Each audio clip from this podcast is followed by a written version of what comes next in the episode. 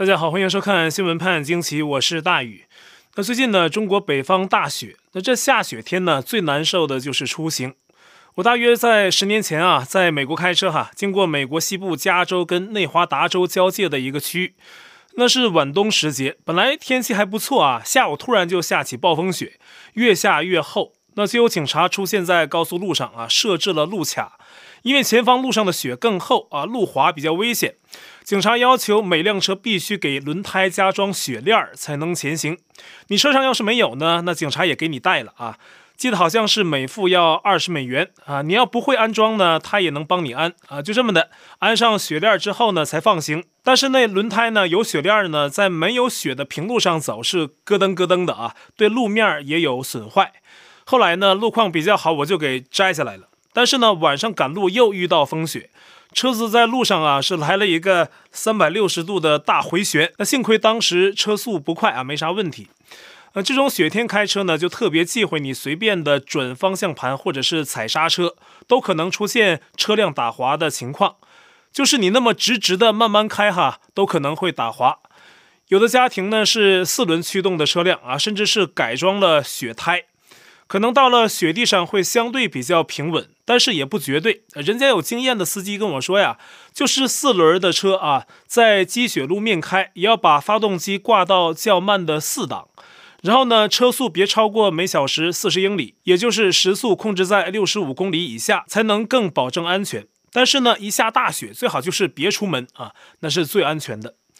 其实呢，说这些是因为我看到十一月八号在中国东北的哈尔滨市。有一辆巴士车在积雪的路面上啊，突然是逆时针转了二百七十度，又顺时针呢旋转了二百七十度，后来呢才停下。别说坐在车里的人，就是在一边看的人呢，都会觉得挺吓人的。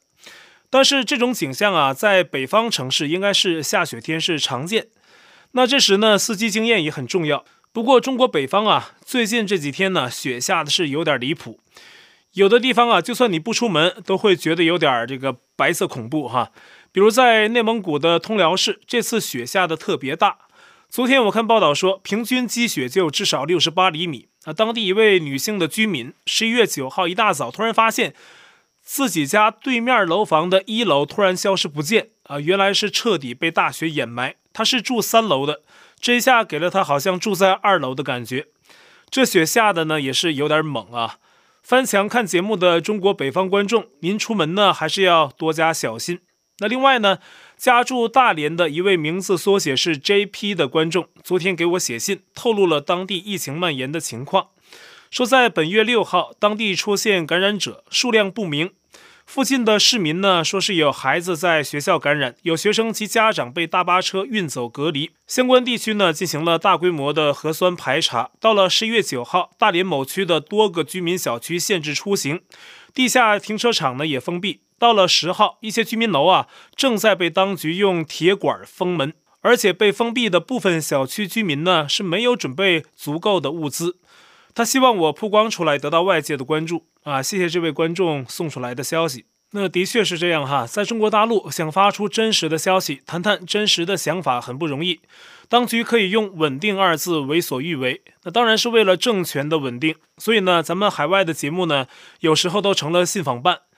最近一段时间呢还不多，去年很长一段时间呢，那每天都是会收到大量国内民众的各种投诉，什么冤案都有。那当然了，那个时期呢是以瘟疫的情况为主。那对于这类观众的爆料啊，我们也没办法查证啊。中共呢还极力封锁，好多信息啊是媒体上根本看不到的。那怎么办呢？大陆官媒不报，咱们得报，反映当地民众的遭遇。那方式呢就是说明来源，说这是某位观众或者什么人的啊哪方面的爆料，仅供您参考。就是以这种方式。那当然了，对这种消息呢，我们也会筛选啊比较靠谱的，我们才拿出来。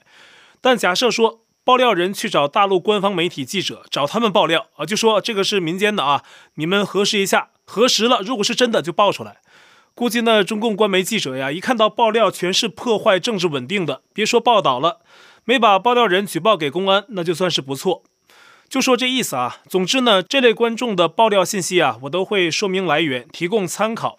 那对于其他的消息报道啊，就会去比较不同消息源。另外呢，对于分析性的信息啊。咱们节目呢也都会注明出处啊，说是谁谁谁说的。啊，是这样。那还接着讲大连的事儿哈。十一月十号，大连本地的瘟疫蔓延已经进入了第六天啊，累计的感染者达到了一百三十七例，而且比较诡异的是呢，已经连续三天每天都是新增一共三十二例感染者，被人质疑啊这数字的真实性。而海外的希望之声报道，有大陆网友传出了大连医科大学附属第二医院的内部通知文件，说大连出现的也是德尔塔毒株。而这种毒株的传染性啊，比甘肃、内蒙、黑龙江的德尔塔毒株更强，比大连当地2020年7月和12月的疫情更猛烈。大连市呢，因此在11月9号发布通告，要求在大连当地的人呢，没有必要不要离开，要离开的必须有24小时的核酸阴性证明啊，或者是国务院的行程卡等等，通过了审批才能离开。呃，企事业单位呢，要离开的必须有单位的公函啊，主要领导还得盖章。大连部分高速公路入口呢，也对一般车辆封闭，只有出口开放。整个一套措施啊，等于是变相封城。而在全国呢，这一次不同的疫病传播链条已经扩展到至少二十一个省级行政区。香港大学新发传染性疾病国家重点实验室的主任管毅。十月七号对凤凰卫视说：“如果当局想清零感染者，已经没有机会了，因为病毒已经常驻，会长期在人类中流行，并且喊话说，别动不动就全员核酸检测，当局也别太早宣布什么胜利，那就太低估病毒的影响啊！”目前这段访谈呢已经被大陆下架，管义的观点呢也跟大陆御用专家钟南山的是针锋相对，跟官方的基调更是不一致。但是，既然能在大陆媒体上流传一时，说明啊，在中共宣传系统内部，就算不是涉及高层权斗的互相言论攻势，那也是存在跟当局不一样的观点啊，故意让这种观点流传出来。我记得二十多年前，大概是两千年，中共喉舌央视的一档节目，居然在一段影片中啊，播放了正受到当局打压的法轮功的练功音乐，播了几分钟，然后呢，是突然画面一卡，黑了一下，再播放就更换了节目。整个事件发生的很快，也被处置的很快。那个年代的言论审查就已经很凶了。但这个事例说明什么呢？就说中共体制内也是不排除有不同领域的意见人士的存在。不过，对于刚才管义的那个例子啊，也是有可能啊，有关媒体小骂大帮忙啊，制造还有一点言论空间存在的假象。同时呢，在政府强力对病毒维稳的同时，有控制的释放这种病毒长存的观点，让居民留第二个心眼儿，有所防范。反正啊，在中共的宣传系统里面，出现偶发事件的几率是很低很低的。这也让我想到了六四学运领袖之一的王丹，最近投书自由亚洲发表的他对彭帅事件的看法。他说，这彭帅爆料中共前政治局常委张高丽对他长期性侵。虽然微博爆料文呢很快就被删除了，但是消息还是广传，令外界震惊。《纽约时报》等西方大报啊都做了报道。王丹说呀，这件事在很多人看来，包括他自己，都看到了中共权斗的影子，认为不是简单的。他说呀，有一些评论认为此事涉及权斗是一种阴谋论，但是呢，王丹说出了他的理由，认为这不是典型的 Me Too 运动那种女性受害的案件。这里有 Me Too 运动的内涵，但不是这么简单啊！理由是呢，第一，张高丽在前政治局常委中啊，虽然排名最后，权势呢相对来讲并不大，而且呢现在退休了，好像更没有什么实权。习近平似乎没有理由拿这样的人下手，但是这种观点存在错误，因为啊，历史上所有的权斗直接被整的人，并不一定是真的目标。中共呢也擅长杀鸡儆猴的做法。张高丽作为江派的一员大将啊，他的身败名裂。对整个江派都是个难堪，也是警告。中共的权斗对象也不会因为一个人的品阶高低来决定。第二，彭帅的微博文在二十分钟内就删帖了，似乎是无心之作。但恰恰相反，中共网络监控强度是非常大。像张高丽这种常委级别的人呢，名字本身可能就是审查关键字，高度敏感，可能根本不会从微博上啊发出来。但是呢，彭帅不仅发出来了，还存在了二十分钟。那这个时间长度啊，是足够让内容广泛的流传。事实啊，也的确如此。目的达到，彭帅的文章就拿下来了，给外界感觉好像是网络审查给拿下的，以掩盖权斗的痕迹。对于中共的这类操作呀，是不能用一般思维去对待的啊。第三，彭帅事件如果只是单纯性侵，当局就不会至今为止还在持续性的保持奇怪的沉默。这种名人直接公开举报常委性侵的事儿是从未有过的。如果只是张高丽被举报性侵，仅限于性侵，那这种事儿对整个高层的公开形象都是有影响的。中共高层啊，完全可以找胡锡进这种外围的发言人啊，做出一定的澄清。但是呢，中共到现在还是对此事沉默，呃，足以让人感到彭帅之事啊，没有那么简单。那，那么现在网上也有一些传言说，彭帅本人呢已经在美国了啊。或者别的，但这些呢都没有任何的证实。但是呢，中共至今对这么大一个指控的沉默，却如王丹所言，比较反常和奇怪。而就在中共各级党官自己有家庭还包养情妇，或者在外面还有别的情人这种事情普遍存在的同时，中国民间的广大年轻群体却面对艰困的自身财务局面，似乎真的在选择躺平。当然了，也有其他的社会原因，比如人口老龄化问题日趋严重等等。根据中共民政部统计的数字，今年秋季中国登记结婚的数字是一百七十二万例，是历史性的新低啊！近年来是首次跌破了二百万例。前三个季度呢，总和也只有五百八十八点六万例，而且呢，此前几年也是连续下跌，从二零一三年开始到二零二零年，已经是连续七年下跌。今年的整体数字呢，还没有出台。那有官媒分析也提到，这种情况跟中国社会老龄化有关，适婚年龄人群越来越少。那另一个原因呢，就是越来越多年轻人选择单身，因为结不起婚，也养不起孩子，房屋、教育等方面的压力太大。也巧了啊，我节目播出的时候呢，正是中国的双十一光棍节。估计网络商家呢又能大赚一笔，真不知道啊，这是不是该值得兴奋的一件事？开个玩笑啊，也许中共当局急着武统台湾啊，可能是怕再过些年呢，军中士兵都变成老人兵团，互相搀扶着也打不了仗了。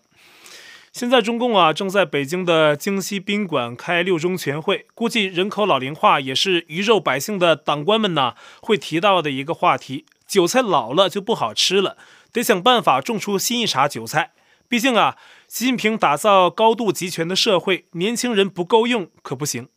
这高度集权这词儿啊，往往是海外媒体用的比较多。中共国内的喉舌或者大外宣媒体啊，是很少会提到集权二字。但是中共的大外宣多维网却在十一月十号发了这么一篇文章啊，题目是“不止第三份决议，过去九年习近平还干了哪些事儿”。提到啊，除了目前的六中全会抛出第三份历史决议，习近平和他的团队努力成为可以比肩毛邓的政治人物之外呢，还提到了别的啊，说呀，第三份历史决议是习近平二零二一年执政的标志性事件，而在二零一二年的年度事件是习近平的新南巡，去了深圳、珠海、佛山等等。跟邓小平当年的南巡啊路线类似，但是报道笔锋一转啊，说在习近平的治下，社会出现了撕裂状态，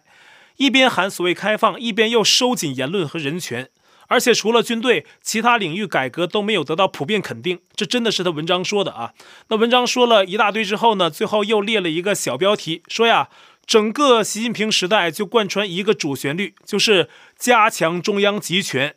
其实呢，就是变相说习近平独裁。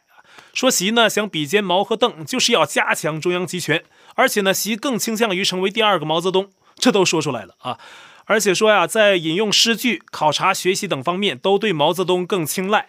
在中共将士百年庆典前夕，习近平呢还打破惯例，参观了北大红楼和毛泽东工作生活了十七年的中南海丰泽园。那么这些啊，都表露了习青睐毛泽东的这一迹象。那还举例说，在美中贸易战、防疫，还有跟印度的领土争端等问题上，说习近平啊都是亲自指挥、亲自部署，还说这得到了民间广泛支持。可是明明没有，所以啊，这篇文章整个的描述啊，文风非常奇怪，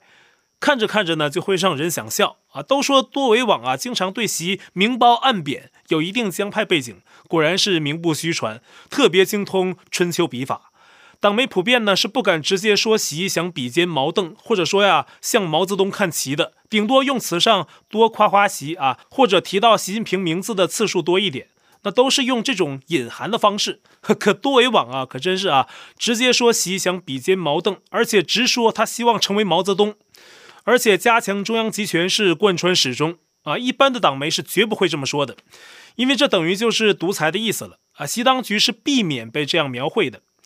另外呢，多维网在同一篇文章里还透露了另外一个信号。说，二零一八年修宪啊，中共取消了主席和副主席的连任限制，习近平获得了可以连任第三个任期的权利。这句话听起来也是怪怪的，因为任何一个其他党媒啊，都很难见到会报道说给了习近平连任第三个任期的权利，都只是说呀，取消任期限制或者在二十大前对习近平继续连任暂时保持低调，不碰触这一话题，这才是目前党媒普遍的宣传口径。而且呢，多维网也只说，二零一八年修宪，习近平取消了任期限制还好，但是却罕见使用了获得连任第三个任期的权利这样的描述，容易让人对中共的内部讨价还价产生联想。也许中共党内的习近平反对派在有关取消任期限制的问题上有一些内定的条件，比如说啊，可以让你爽一爽啊，连任到第三届，但是之后就不一定了。也就是啊，习近平未必有第四个或第五个任期。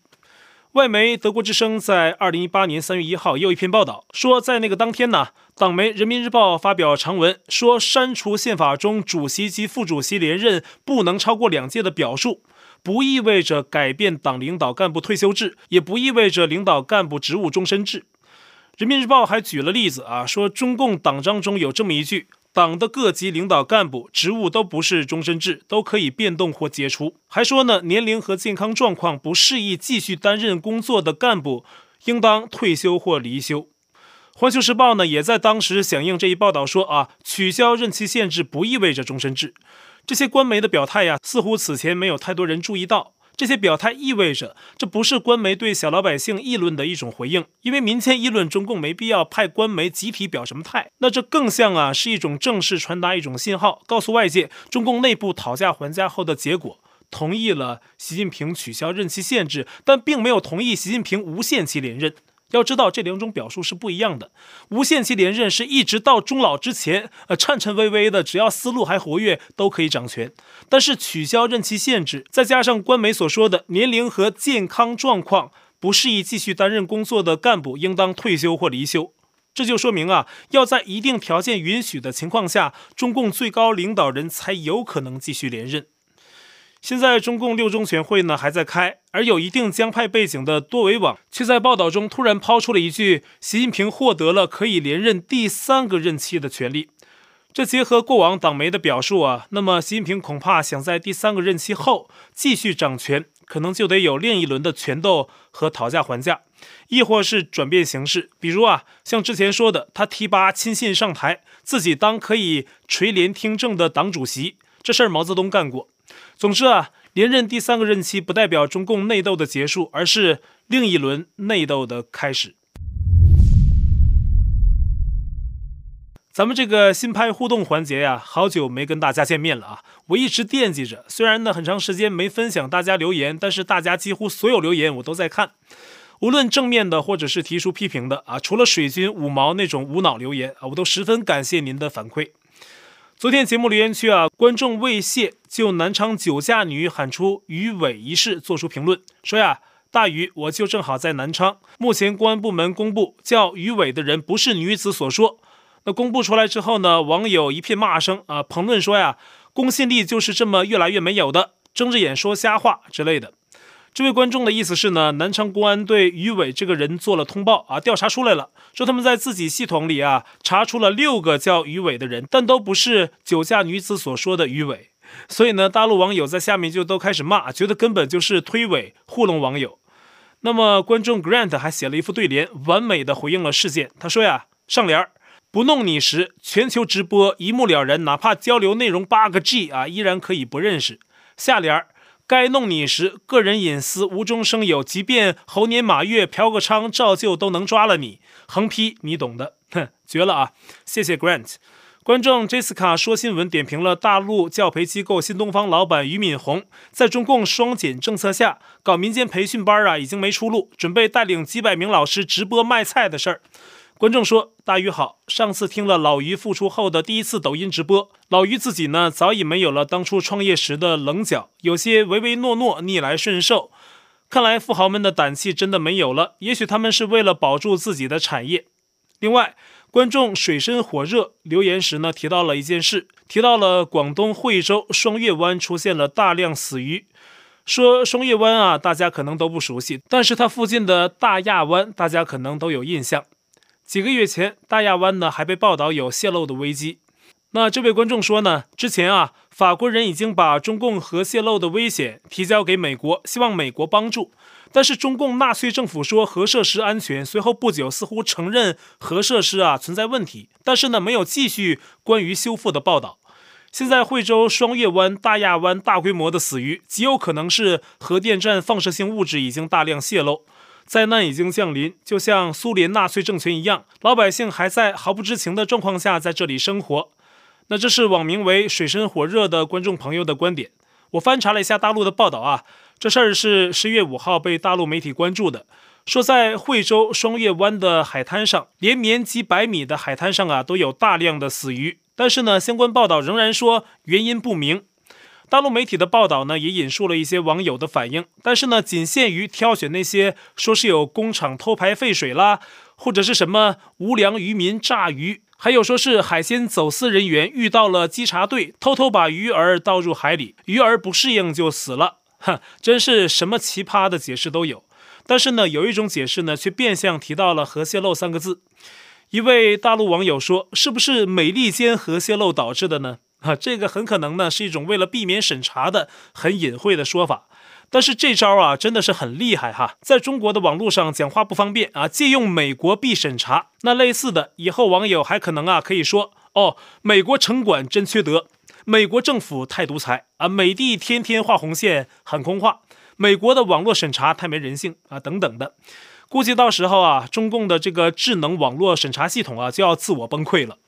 好，我在 Telegram 上面的官方公告群是 t.me 斜线大宇 news，观众讨论群是 t.me 斜线 xwpajq 下划线 us，节目信箱是 XWPAJQ IG mail dot com 还有我的会员网站，网址是大宇 U S dot com，也欢迎您订阅本频道并点击小铃铛获得节目发布通知。那感谢您的收看，我们下期再会。